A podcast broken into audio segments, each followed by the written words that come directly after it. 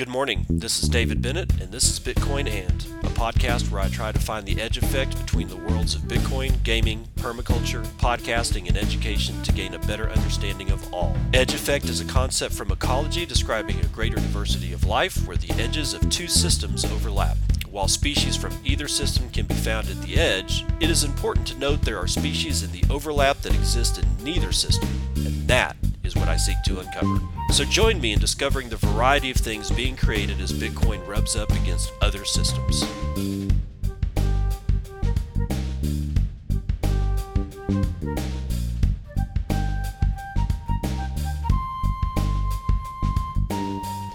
It is 8:46 a.m. Central Standard Time. It's the 27th of January 2022.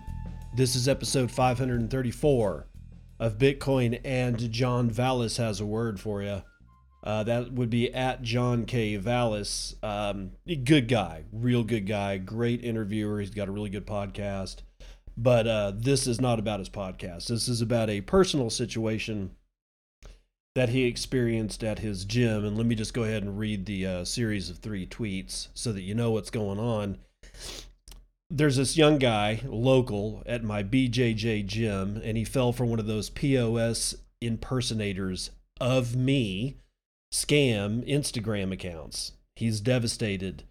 $2,000, all savings plus borrowed against car, gone. Car is going to be repossessed. Yes, incredibly stupid to have fallen for it, but speaks to the desperation that so many feel. I feel no guilt or responsibility, and of course, this happens to many people, and you can't save them all, but he's a good kid. So, if I can help turn this into a fork in the road that leads to getting on a more positive path rather than a more negative one, I'd like to do so.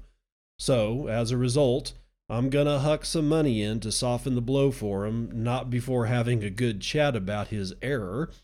If you're interested in contributing sats and perhaps restoring his faith in the good in the world, I'll make sure that he gets them all lightning and on chain addies. And he is given in this third tweet, dated, uh, let's see, January 26, 2022, that was be yesterday.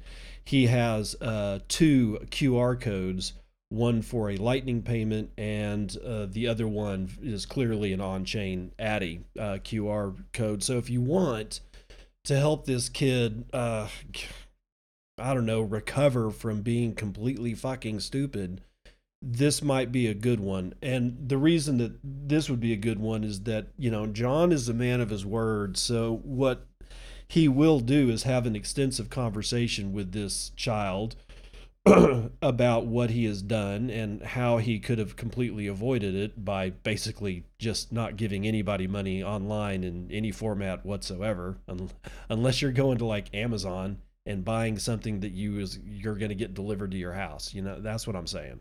In either event, the situation is pretty grim for this kid. So, I have retweeted uh, this particular tweet a couple of times. If you want to find it, you can go to my profile and scan down into my retweets.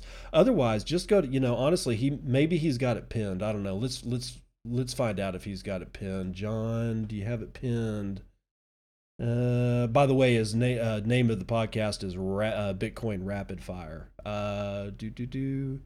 I do not see it as being pinned. He's got a Michael Saylor video being pinned, so you may have to scroll down into his timeline to get the actual thing. Um, in fact, it looks like it's only, you know, it's only 18 hours ago that he did it, so you can find it pretty easily by going to at John K Vallis, all one word. Last name is spelled V A L L I S and maybe give this kid, you know, a little bit of help and maybe he'll turn into uh, a right fine Bitcoin battler. Now, speaking of battles for Bitcoin, we got Putin who's saying that Russia has advantages in Bitcoin mining. This was written by Namcios for Bitcoin Magazine uh, sometime yesterday. Russian President Vladimir Putin on Wednesday said the country has distinctive characteristics that allow it to benefit from Bitcoin mining, while its central bank last week called for a complete ban on the activity in the country as it worries cryptocurrencies could pose risks to its citizens. Yeah, the shitcoins will. Putin, who excuse me, Putin also asked the Bank of Russia to reach a consensus with the country's Ministry of Finance, who on Tuesday discouraged a complete prohibition of Bitcoin trading and mining in the country, citing how such a move could hurt Russia's ability to compete in the technology sector. Quote, the central bank does not stand in our way of technological progress and makes the necessary efforts to implement the latest technology in this area, Putin stated in a Wednesday meeting with members of the Russian government, addressing the divergent opinions held by the government body and the central bank. the central bank's position in regards to cryptocurrencies is based on worries that, quote, the expansion of this type of activity carries certain risks, and above all for the citizens of the country, given the large volatility and some other components of this topic, Putin said. Quote, Although, of course, we also have certain competitive advantages here, especially in the so called mining, Putin added, referring to the country's power surplus and well trained manpower, which could be leveraged for a thriving Bitcoin mining industry there. Russia rose to the third spot in the list of countries with the highest share of hash rate in the Bitcoin network last year after China banned the asset and its underlying mining industry in the summer. An exodus of Bitcoin miners out of Chinese soil led to mining farms being established in the US, Kazakhstan, as well as Russia. The Eastern European country's low cost energy and freezing climate makes it attractive for miners as it enables higher profit margins and greater hash rate output. Yes, you can cool the living shit out of your miners fairly easily in Russia, but honestly, not in the south of Russia. And, you know, I mean, in the wintertime, eh, you can get away with it in central Russia, but where you really want to be is Siberia. That's where you want to go. You want to go to the north part of Russia, a complete frozen wasteland. And even in the summertime, it ain't exactly a balmy 72 degrees. It's it kind of is just cold. And that really is going to help uh, mining. Now, so what happens if Russia gets into into mining? Well, the Russian finance ministry submits crypto regulatory framework for review. Ezra uh, Reguerra is going to answer some of those questions for us from Cointelegraph. In a new twist of the Russian crypto regulation saga, the country's Ministry of Finance has come forward with an initiative that stands in stark contrast with the central bank's hardline position. The Central Bank of Russia recently called for a ban on crypto trading and mining activities throughout the country, citing volatility, environmental impact, and use of illegal activities.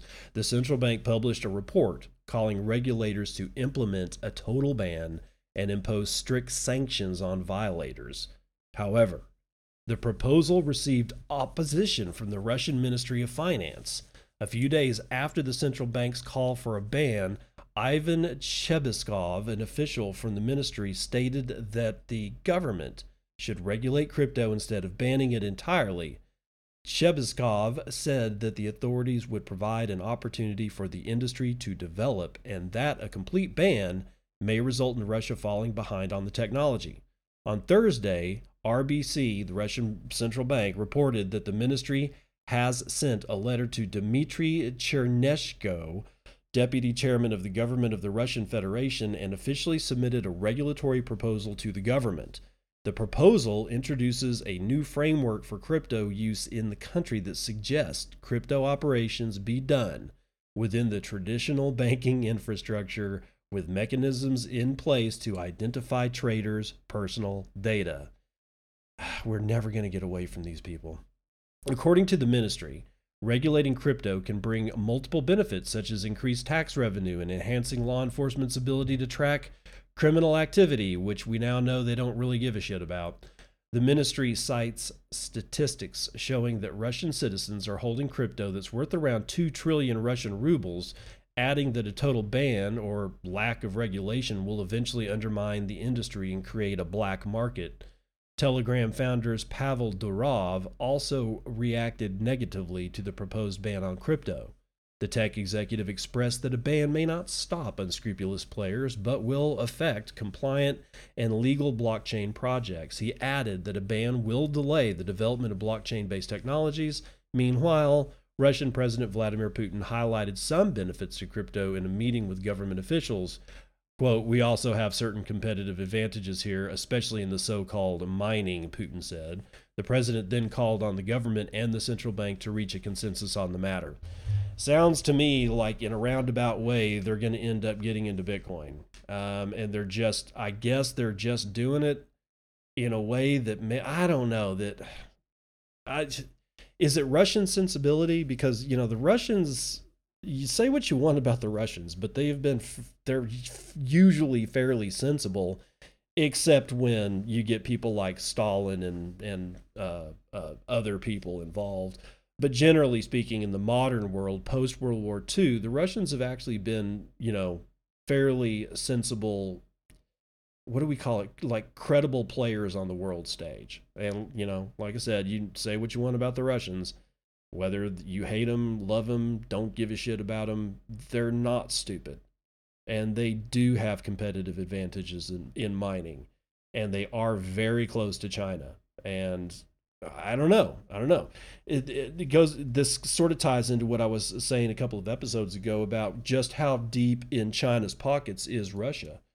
Are they at all? I mean, it seems that it's possible that Putin is going to go his own route on this because at first, you know, uh, like last week, it looked to me that uh, China was able to kind of dictate what Russia was going to do. And I was saying that Russia, China, Australia, New Zealand, and oh, Malaysia and all that, all the Philippines and all that kind of stuff was going to sort of bind together, but maybe not. Who knows?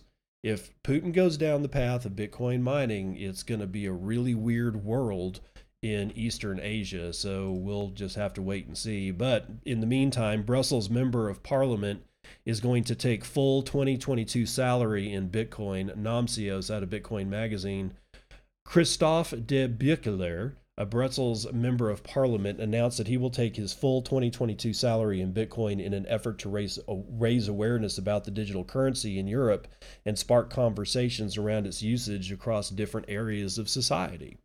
Quote, I am the first in Europe, but not in the world, to want to shine the spotlight on cryptocurrencies with such an approach, de Beukelaer, however you pronounce his name, said in a blog post. Quote, I think it's not too late for Brussels and Belgium to be at the forefront of the cryptocurrency industry. Everybody wants to be at the forefront. We already have some great companies in the field, but it's time to position ourselves clearly and create a real ecosystem, end quote. A wave of politicians has recently made the headlines with similar announcements, but while most of these pioneers have been from North America, De Beukelaer is taking the initiative to the east. The Brussels deputy said his move intends to wake up Europe to the potential benefits of Bitcoin in the region as the United States and Canada have so far led with clear actions to get ahead in terms of adoption. Mayor of Miami, Francis Suarez, last year set out on a mission to make his city the U.S. capital of Bitcoin after pushing welcoming legislation that would allow city employees to get paid in the digital currency and enable citizens to pay city fees in Bitcoin. Despite the suggested laws being stalled, Suarez took the initiative to get paid in Bitcoin indirectly by converting his paycheck into BTC through the Lightning Payments app Strike. Soon after Suarez took large strides to attract the cryptocurrency industry to his city, New York City Mayor Eric Adams joined the friendly competition by announcing similar measures, mostly around the intention to become an innovation hub for Bitcoin related products and services. Adams also converted some of his paychecks to Bitcoin. De Beukelaer said getting paid in Bitcoin during this year serves as a means to attract attention to the peer to peer currency in the old continent, which, despite housing notable companies in the industry, risks lacking behind North American markets. The Brussels deputy said in the blog post that in addition to raising interest in cryptocurrency by policymakers, he intends to show confidence in this new world and encourage deep reflection on our monetary system. monetary policy is a political subject which has been left in the hands of the technocrats for too long, the blog, blog post stated. All economists warn us that we are entering a very risky period loss of confidence, inflation, printing of banknotes like never before, the digital euro. However, these subjects are never addressed in the democratic debate. What is currency? What's the point? What role does a central bank serve? I want to put those topics in the public square in 2022. Holy shit. The, I mean, the, the question of that he poses, what is currency? Have you ever, I mean, that is rare for a politician, especially in Europe, to say that shit. Now, we've got Rand Paul who will say it. We had Ron Paul who said it multiple times, but it's rare for somebody in at these levels, at these echelons of government, to actually sit there and say, "What is currency?"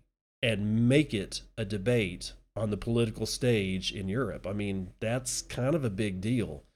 Uh, this is definitely a, a, guy to watch. By the way, if you want to know, if you want to practice spell uh, uh, pronouncing his name properly, it's B E U K E L A E R. So you will forgive me for not being able to pronounce any, anywhere close to one whit of that. Now, zombies coming back from the grave. Remember Quadriga CX? Was Canadian exchange whose uh, founder, Gerald Cotten, died, I want to say, in Thailand. And at first, he had just kind of disappeared with like 169 million or something like that dollar, uh, Canadian dollars worth of Bitcoin and other cryptocurrencies. It turns out that he died, but honestly, that whole story of uh, Gerald Cotten from Quadriga CX dying is so fraught with weirdness that I honestly believe that the man faked his own death and that his wife knows something about it. Be that as it may, we're now talking about the co founder of Quadriga CX. So, the co founder of Defunct Exchange, Quadriga CX, allegedly runs Wonderland. Tom Farren tells us about some shit coinery out of Cointelegraph. In a series of Twitter posts published today, centralized finance uh, DeFi or decentralized finance investigator Zach XBT seemingly unveiled the true identity of previously anonymous Quadriga CX co founder Michael Patryn doxing him to be that of at 0x Sifu, S I F U, the founder of DeFi protocol Wonderland. Following the publication of private messages between Zach XBTC and Daniele Sesta, the founder of Wonderland and Abracadabra, Sesta tweeted his perspective on the case, stating that I have no bias about 0x Sifu. He has become a friend and part of my family, and if my reputation of judgment will be hit by his docs, then so be it. End quote. A recent Mirror.xyz blog written by Sesta reveals that he became aware of Sifu's career background just one month ago, but decided to maintain his role as treasury manager based upon principles of second chances.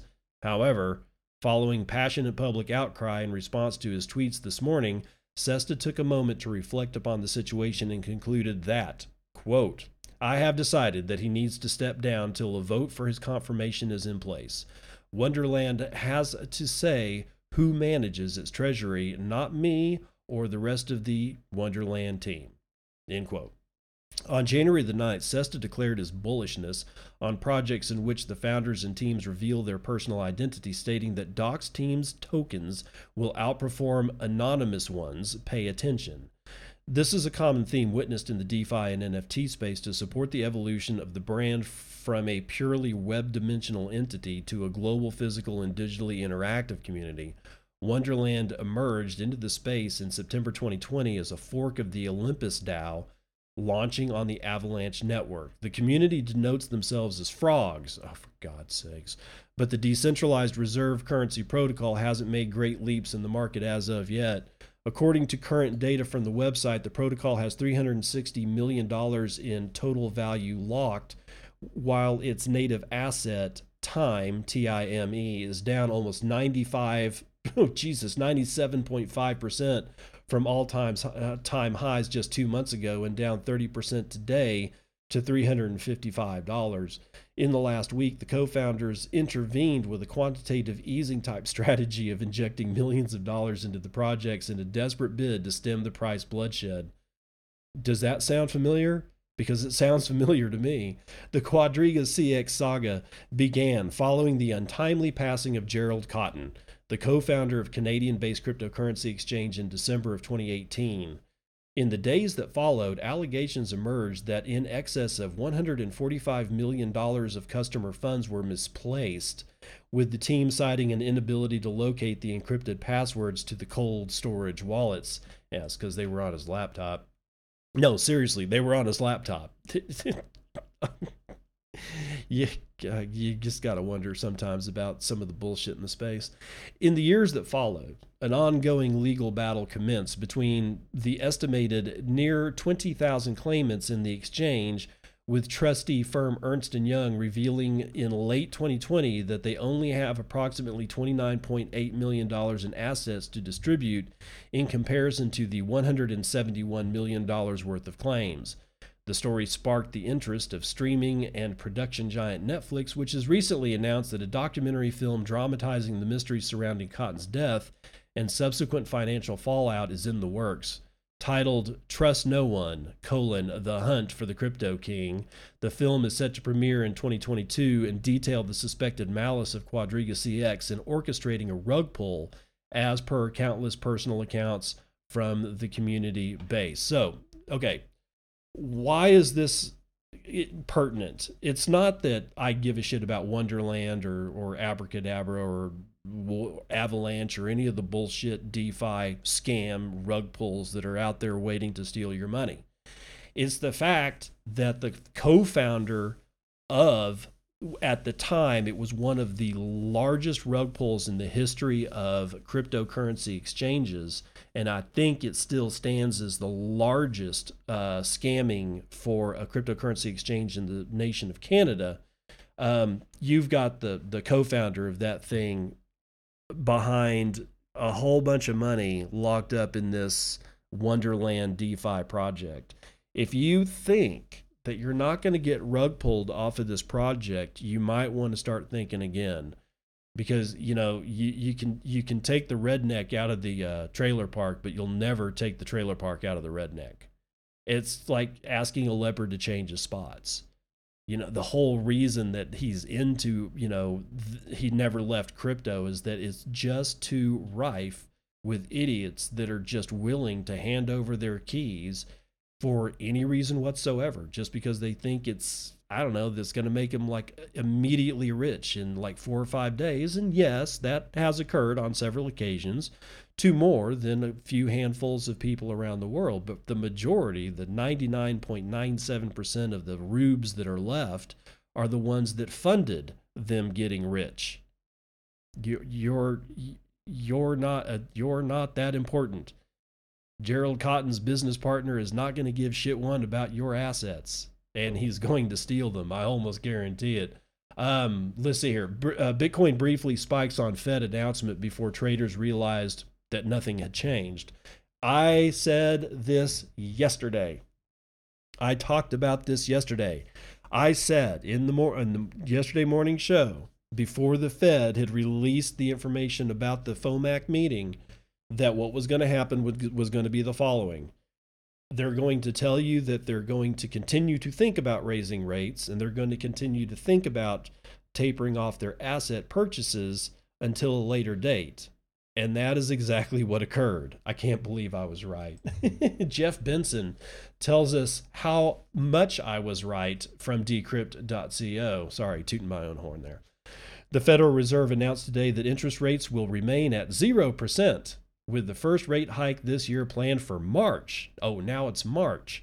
The press release coincided with the spike in the price of Bitcoin from under 37,800 to 39,200 in the span of 20 minutes. But as quickly as the price of BTC rose, it fell back to its previous price. After all, the Fed's announcement, as was expected, pretty much says that nothing is changing yet. In mid December, crypto and stock prices rose when the Fed said it would start raising rates and winding down pandemic era bond purchases in 2022. And Bitcoin went from $47,000 to almost $49,500 in a few hours. But in the first week of January, when freshly released minutes from the meeting put the target date at mid March, equities markets closed lower and Bitcoin slid 6%. Today's meeting of the Federal Open Market Committee, the FOMAC, mostly repeated what's been suggested by analysts for the last couple of months. In order to bring inflation, which hit 7% back in December, down to a target rate of 2% while maintaining high levels of employment, the Fed will raise its interest rates uh, by as much as 0.25% per quarter. So, the federal funds rate is the rate at which banks can borrow money from each other's reserves overnight. Raising interest rates has a knock on effect throughout the economy, contributing to increasing credit card interest rates and mortgage costs for consumers who will probably have a bit less to invest on stocks or crypto in 2022. The committee also declared that it would end its asset purchases, which had the effect of increasing the monetary supply in the U.S. in March. Unlike crypto markets, equities markets swung back into negative territory after the news, but given the up and down week on Wall Street, it's unclear whether they'll stay there. So there there you go. yeah, they're not going to raise rates anytime soon. And and here's my further prediction: they'll raise them in March, and they'll do it by like I don't know, 100 or 250 basis points, or 10 percent, uh, 0.10 percent to 0.25 percent, and then the markets will self-immolate or set themselves on fire. And then they'll, you know, Jay Powell will get a whole bunch of phone calls that are from very angry friends of his who lost their ass on something, even though that, I mean, honestly, how many boats can you can you water ski behind? In either event, in either event, what's going to happen after that is that they're going to drop the rates back down. Uh, that's my gut feeling because I can't imagine how they're planning on paying the interest rates on all the debt. Because once the FOMAC decides to raise rates, that's a ripple effect through the entire world's economy. European central bank, the Japanese, the central bank of Japan. The only people that probably won't listen to it may be Russia and China because they're big enough not to actually give a shit. But China has way a, a very large exposure to the United States, much more than than I think Russia does. But the rest of the countries of the world, Australia, New Zealand, all of Europe, you know, several South African, South and uh, and uh, Central and South American countries they are going to have to raise their rates, and every single country is saddled with a tremendous amount of debt. So now the debt servicing on all that debt becomes just it, it's a really scary situation, honestly, which is one of the reasons why Bitcoin. And now let's run the numbers.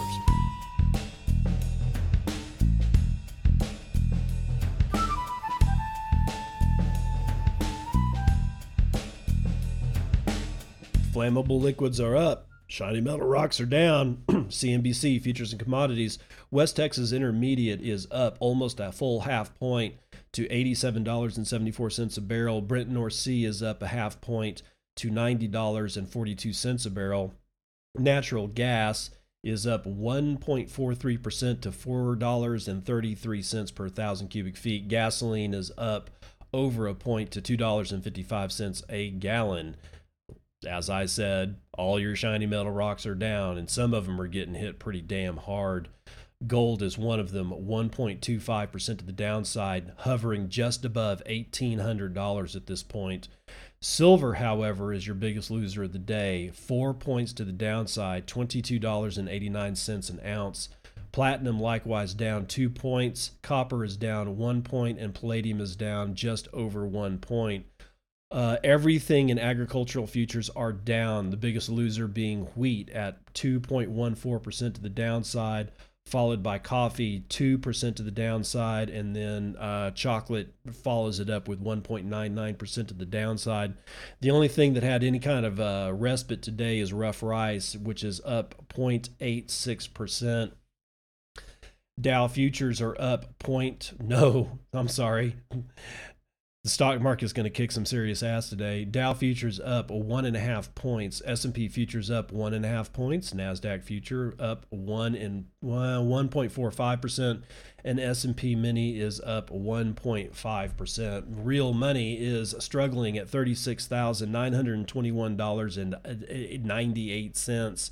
278,000 transactions performed in the last 24 hours. That's 11,620 transactions every hour on the hour, with just over 1 million BTC trading hands in that period.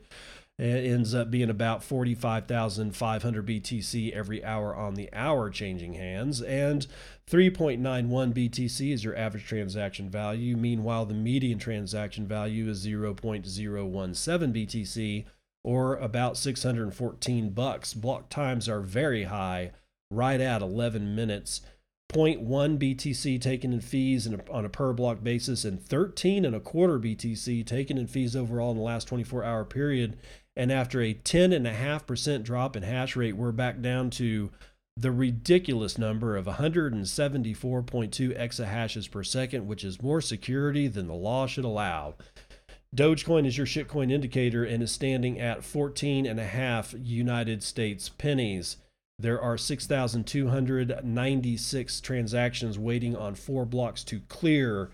We have a $701.7 billion market cap, which is just under 6% of gold's entire market cap.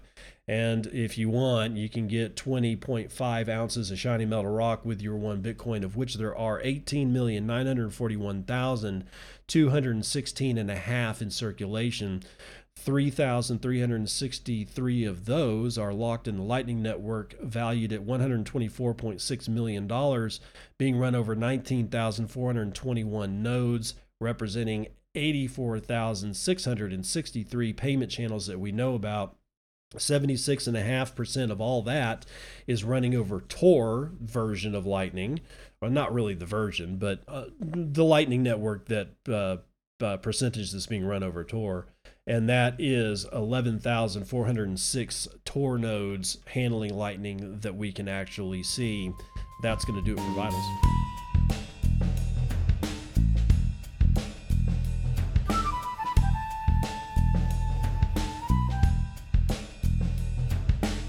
Welcome to part two of the news you can use. NASA blasts NFTs, says they won't take off with its imagery. Oh, God.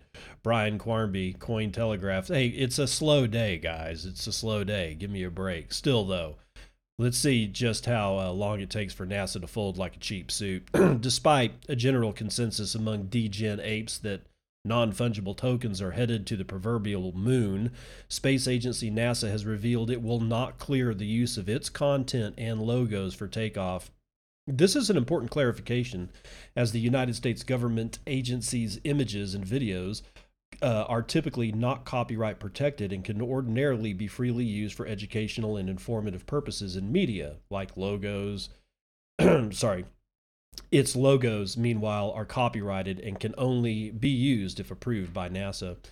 While the NFT sector continues to surge full stream ahead, with platforms such as OpenSea posting record monthly volumes in January already, NASA has stated via its media usage guidelines that it does not wish for any of its content to be tokenized. Quote, NFTs are, in essence, digital tokens owned by someone as a one of a kind digital asset. NASA does not wish for its images to be used for these purposes. It is unlawful to falsely claim copyright or other rights in any NASA material. End quote.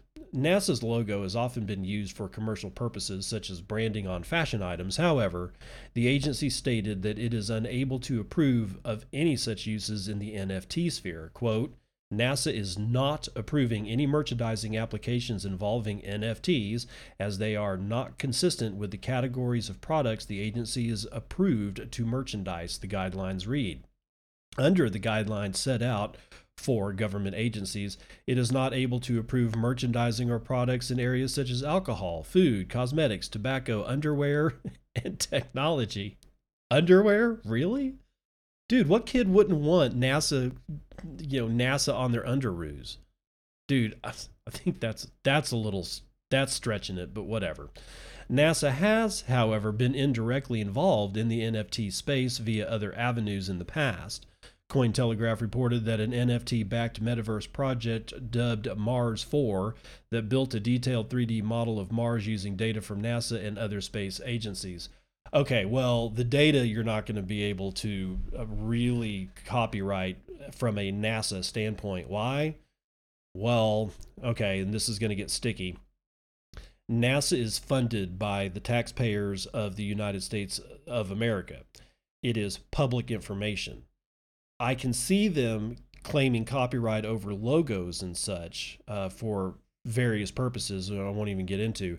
But data like from the the if you want to go see uh, uh, DuckDuckGo Mars HiRise project. HiRise is spelled H I R I S E. And what that will give you is a repository of all the imagery taken by the HiRise project, which is an orbit around Mars. And it's a very high definition set of X ray, uh, oh God, infrared, and visible spectrum photography. And we're talking like I think their minimum size is 4K. Um, I think they have reduced sizes, but the the resolution on this thing is ridiculous. And because there's also X-ray and radar instrumentation on it, you can get height maps of the terrain in question, and then use the visible spectrum to overlay that in a 3D model. That data is owned by the well technically is kind of owned by the world because NASA is funded, is kind of joint funded. Yeah, from other as being part of other agencies. So the data is made available for free to the world. I highly recommend that you go check out the HiRise website. It'll it'll blow your mind as to just how beautiful the landscapes of Mars are. But so somebody making a you know a token out of a world that was created from a 3D map of Mars. Yeah, man, NASA's not going to really have anything to say about that. Now, here's my question. At what point does NASA fold like a cheap suit and go into the NFT space themselves? Because it's going to happen. They're going to say all this, and I guarantee you they've got like like two or three eggheads that they threw together in a room to tell them to figure out NFTs and how it could possibly benefit NASA, they are going to go into NFTs. So just be prepared for them to backtrack on all this bullshit. Uh, this is basically just them fending off people making money off their name until they can figure out a way to do it themselves. Now, taxes coming up in April for the United States citizenry. And because we don't have a flat tax that we can just pay and be done with, we have to spend inordinate amount of time trying to figure out how not to pay these stupid taxes so that we can in turn take the money that we saved from paying taxes to pay our accountant. Do you see how this works? You see it's it's your CPA and or rather tax attorney and tax accountant their entire livelihood depends on the tax system of the United States government. Without it, they don't have a job. So if you want a flat tax that any idiot can easily understand and say, well, I made this much money and I'm just going to, I have to pay 7% or 15% depending on, on my income. Instead of doing that, which you would be able to do on the back of a postcard, no, you have to spend like $400, $800 a pop. If you're a huge corporation, it's tens of thousands of dollars, probably more, so that you can work the crap that is the tax system. And it's coming for us. So here we go. Decrypt.co, Jeff Benson, crypto tax software firm CoinTracker raises $100 million to help traders prep for the IRS. With the IRS filing period just around the corner, one crypto tax company is ready to put its name on a lot of returns. CoinTracker, a startup that makes crypto investment tracking software, announced today that it has raised $100 million in a Series A round led by Palo Alto based venture firm Accel. Other investors in the round include Coinbase Ventures, Kraken Ventures, Intuit Ventures, as in TurboTax, and Y Combinator Continuity, the famed Silicon Valley incubator's venture arm.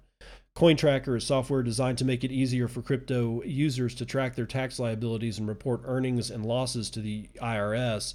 The frequency with which crypto transactions take place, combined with the still evolving reporting guidelines of the Internal Revenue Service, makes filing taxes difficult for crypto users.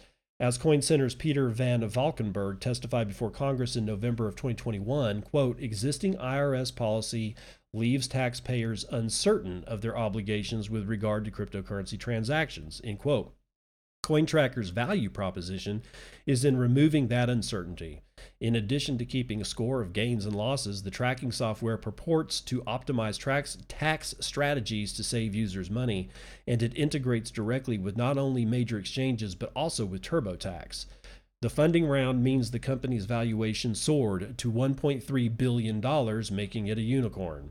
It's a big jump from the firm's previous fundraise of $2 million of a seed round in 2018 in the dark of crypto winter. Crypto, or sorry, CoinTracker co founder and CEO Jon Lerner told Decrypt over email that the company intentionally chose not to pursue funding in the intervening years as it was turning a profit, but that it saw an opportunity to expand as cryptocurrency investing is on the rise and U.S. lawmakers fiddle with IRS reporting requirements. Quote, hundreds of millions of crypto users globally need to become tax compliant before they are, there are negative implications like tax audits and penalties.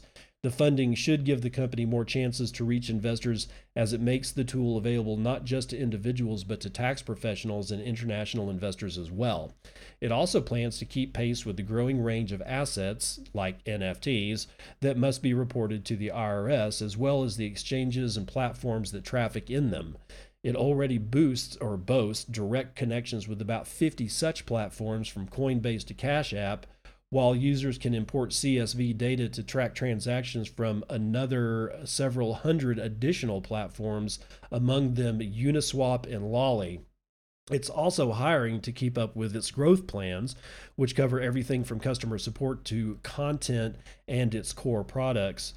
Former Uber VP of Engineering Greg Garg is coming on board as head of engineering, while Robinhood Crypto head of product Zach Renee Whedon will become CoinTracker's or CoinTracker's product lead. Given the cash influx and major plans, Lerner sees this as going beyond t- traditional Series A. Quote. While this is a Series A, it is a growth stage round to scale up the product and the company, end quote. So, yeah, I don't know if coin tracker is something that you want to use because you're, I mean, at one point or another, we've got to start, you know, thinking about, well, what does this do to privacy? What does this do to all, you know, all my stuff? And once we start reporting to the IRS, you know, what point do they require our wallet addresses? This is something, you know, I don't even know how to even approach this, honestly, because there's, you know, really there's, there's, I can hear you screaming in the background I'm just not going to report. Yeah, I know, I know, I hear you. And we might actually even be able to get away with that shit for the next couple of years. But at one point, yeah, it, it's going to be impossible. It will be absolutely impossible to get away with that kind of shit. Um, and no, I, I'm not going to start using Monero. It's just never going to happen. So screw that. Now, more about taxes. How does Bitcoin impact your taxes? 10 Things to Know, Rick Mulvey from Bitcoin Magazine. yes, it's that time of year again. The new year is upon us, and we all need to start gathering tax documents. Fun, right?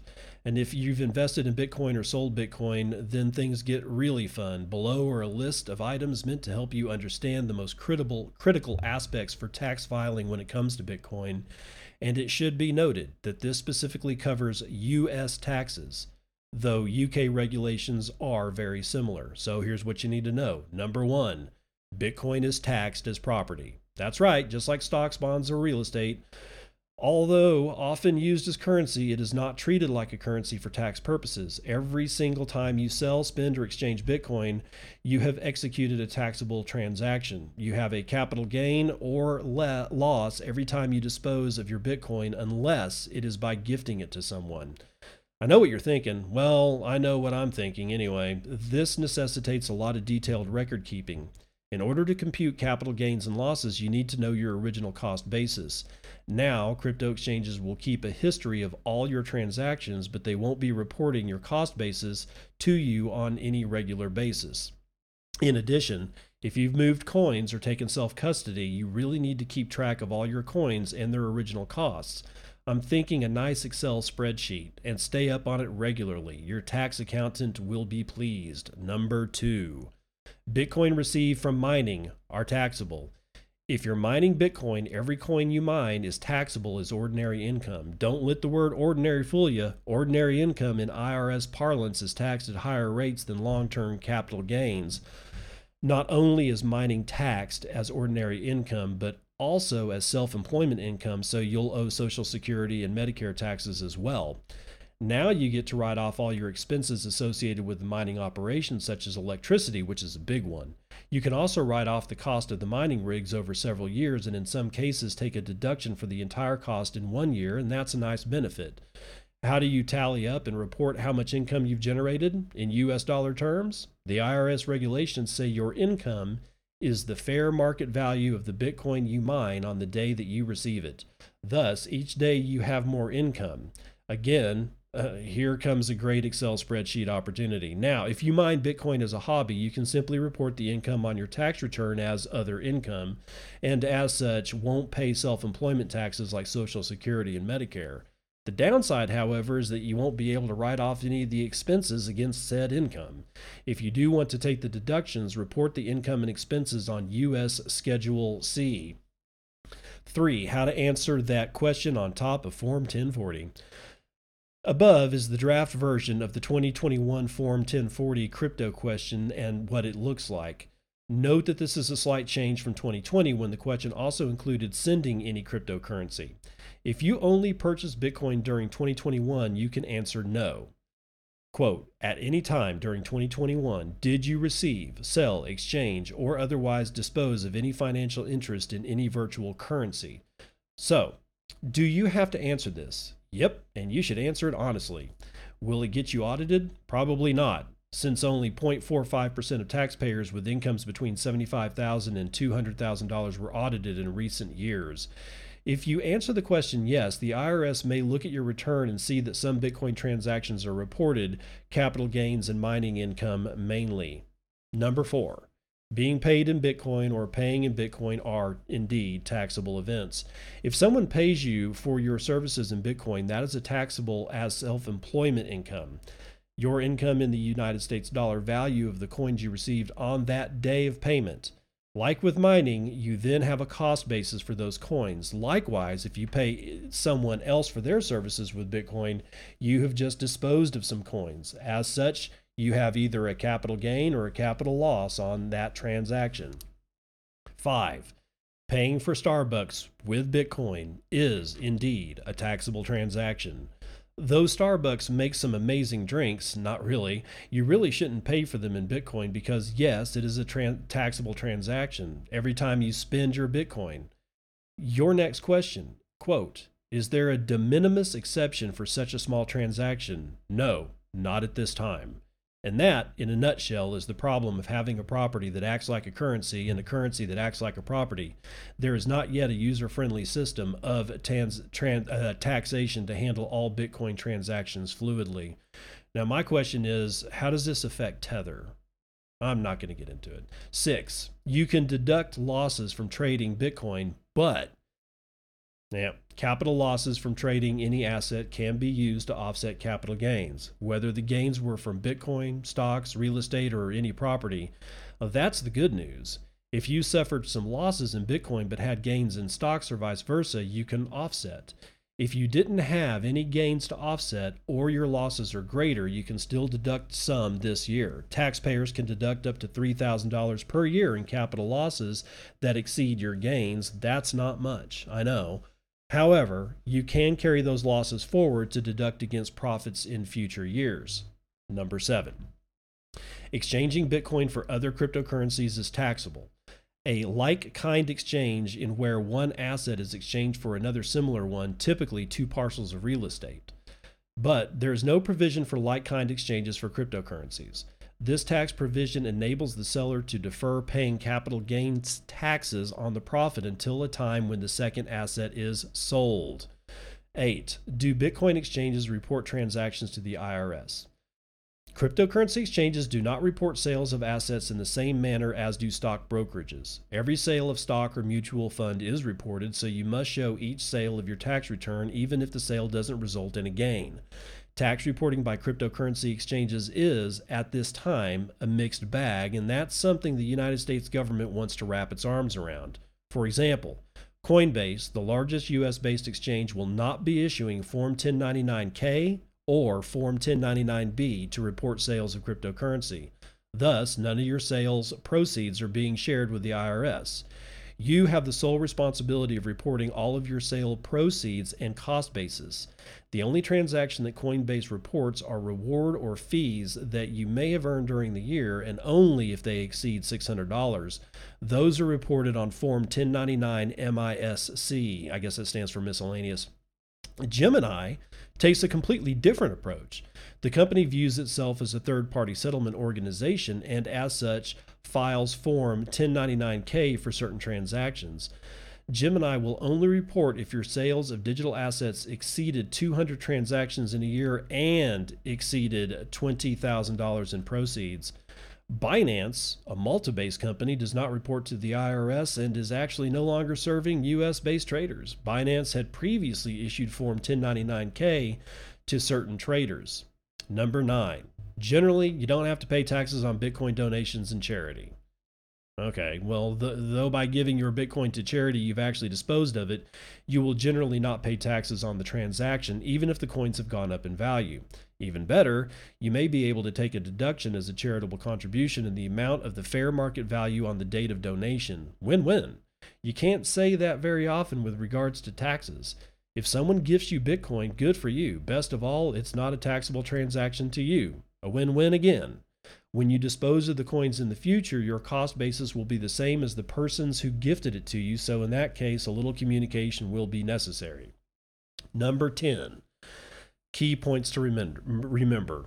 Every time you dispose of Bitcoin, it triggers a taxable event. Keep accurate, thorough records of all buys and sells. Don't expect your Bitcoin exchanges to give you a nice, neat yearly summary, and seek professional help tax help that is, in an accountant who knows the Bitcoin landscape.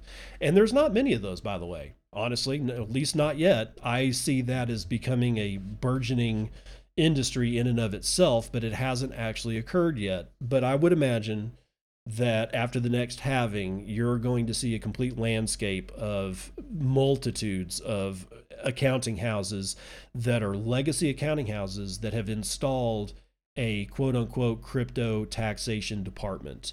And you will also see a lot of accountants that are going to. Here's another burgeoning industry training accountants how to understand Bitcoin. And ultimately, they're going to have to understand the rest of the cryptocurrency landscape. So there is education, uh, uh, profitable educational opportunities out there for anybody who is an accountant that is also a Bitcoiner. And instead of trying to figure out how to do taxes for your own clients and make a buck off of it, it probably make you a hell of a lot more money if you educate other accountants and charge them for the education. I'm just saying. Now, uh, let's see. I'm not going to do that one right now. Let's do this one. No changes in Tesla's Bitcoin holdings in the fourth quarter of 2021 as per their financial statement. This is Crypto Potato, and it's the uh, it's Jordan Lyshev or Lyanchev is writing it. The financial statements published by Tesla in regards of its fourth quarter 2021 performance indicated that the firm's BTC position had remained the same, worth approximately 1.26 billion dollars it was roughly a year ago when Tesla filed a Form 10K with the SEC, which revealed that it had purchased $1.5 billion worth of cryptocurrency, or of BTC. Sorry, sorry, sorry. Moreover, the EV giant also started accepting the cryptocurrency for its products. This has an immediate positive effect on the asset's price. However, the tides turned a few months down the road when the company's idiot CEO, Elon Fusk, said the firm will stop accepting BTC due to environmental issues. Oh, cry harder. Additionally, Tesla sold 10% of its Bitcoin stash to test the liquidity, according to Musk. Since then, though, the company has refrained, refrained from buying and selling more of the asset while dabbling with the idea of resuming BTC payments at some point. The latest financial statements published on Wednesday revealed that the company still held around $1.26 billion at the end of December 2021. Separately, Tesla reported that its revenue increased by 65% year over year in the quarter, while automotive revenue equaled $16 billion, which was up 71%.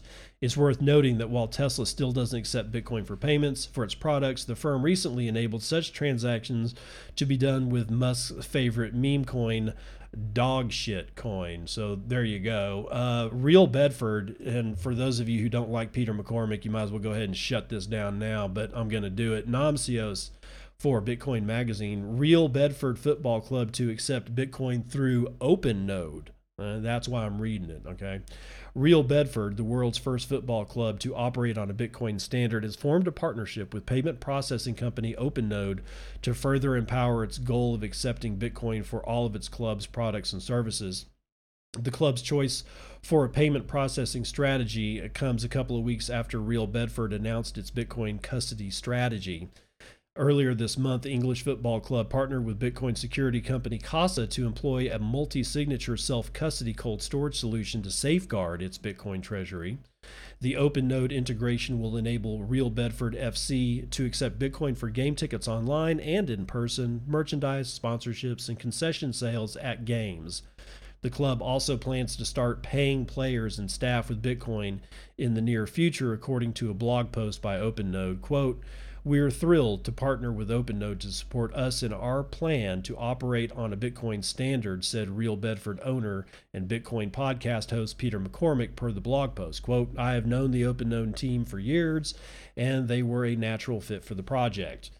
OpenNode facilitates Bitcoin payments and payouts for companies wishing to plug into the Bitcoin economy with an API, e commerce plugins, and hosted payment pages, enabling institutions to accept BTC on chain and on Lightning Quote, OpenNode is really pleased to support Peter McCormack's uh, combination of passion, commitment, and vision for Real Bedford FC, Bitcoin, the ascending global currency, and Real Bedford FC, the ascending soccer club, are in a sense a perfect fit, said OpenNode's head of growth, Julian, Julie Landrum.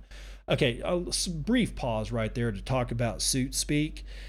Guys, we're we don't need the legacy system anymore. We're trying to eject ourselves from it. Why are you carrying suit speak along with you?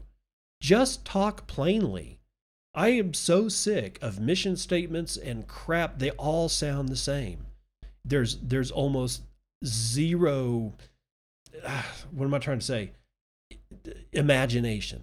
There's no imagination in these statements. It's just the same stock bullshit you just like like you could literally write any mission statement or you know a statement made from somebody to a news article about their business dealings with some other business and the structure is almost completely the same and you just rotate in for x y and z variables inside of the statement.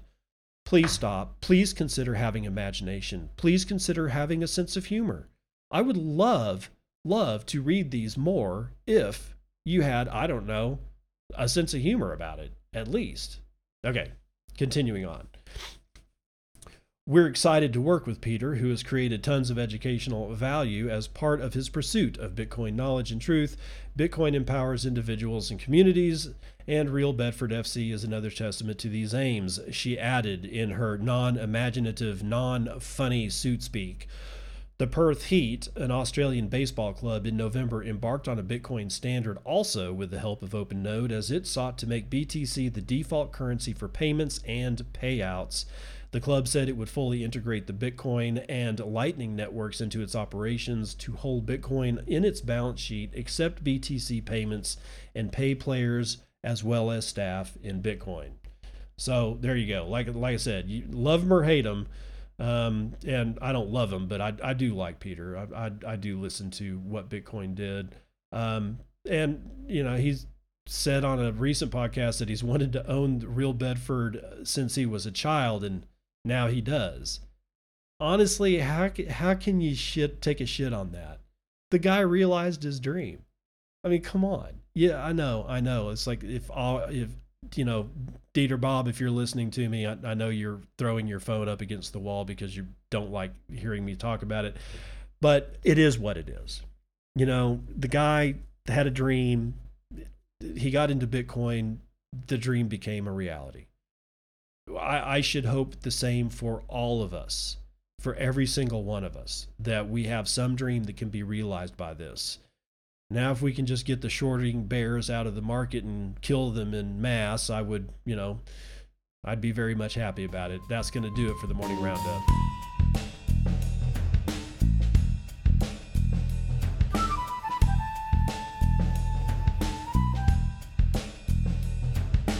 Uh, Dad says jokes with his. This is probably. I'm not even going to play the laughter after this one because it's just. It's so racist. It's so unimaginative. It's just. It's crap. Why can't blind people eat fish? It's seafood. I'm so offended.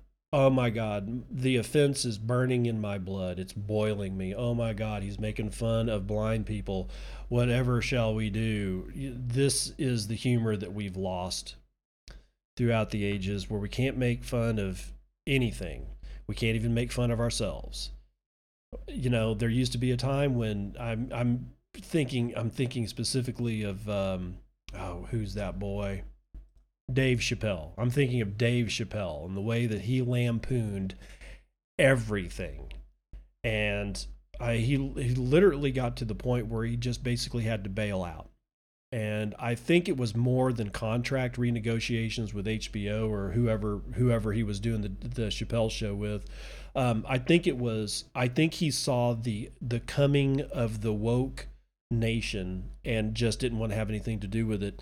And then he came back, you know, a few months ago with his first special in God years. It seems that, or at least it seems that way. And he was raked over the coals for it. Just absolutely raked over. The, you're talking about the guy that did the skit, Clayton Bigsby, the world's only black white supremacist. And if you haven't seen the skit, you're missing something.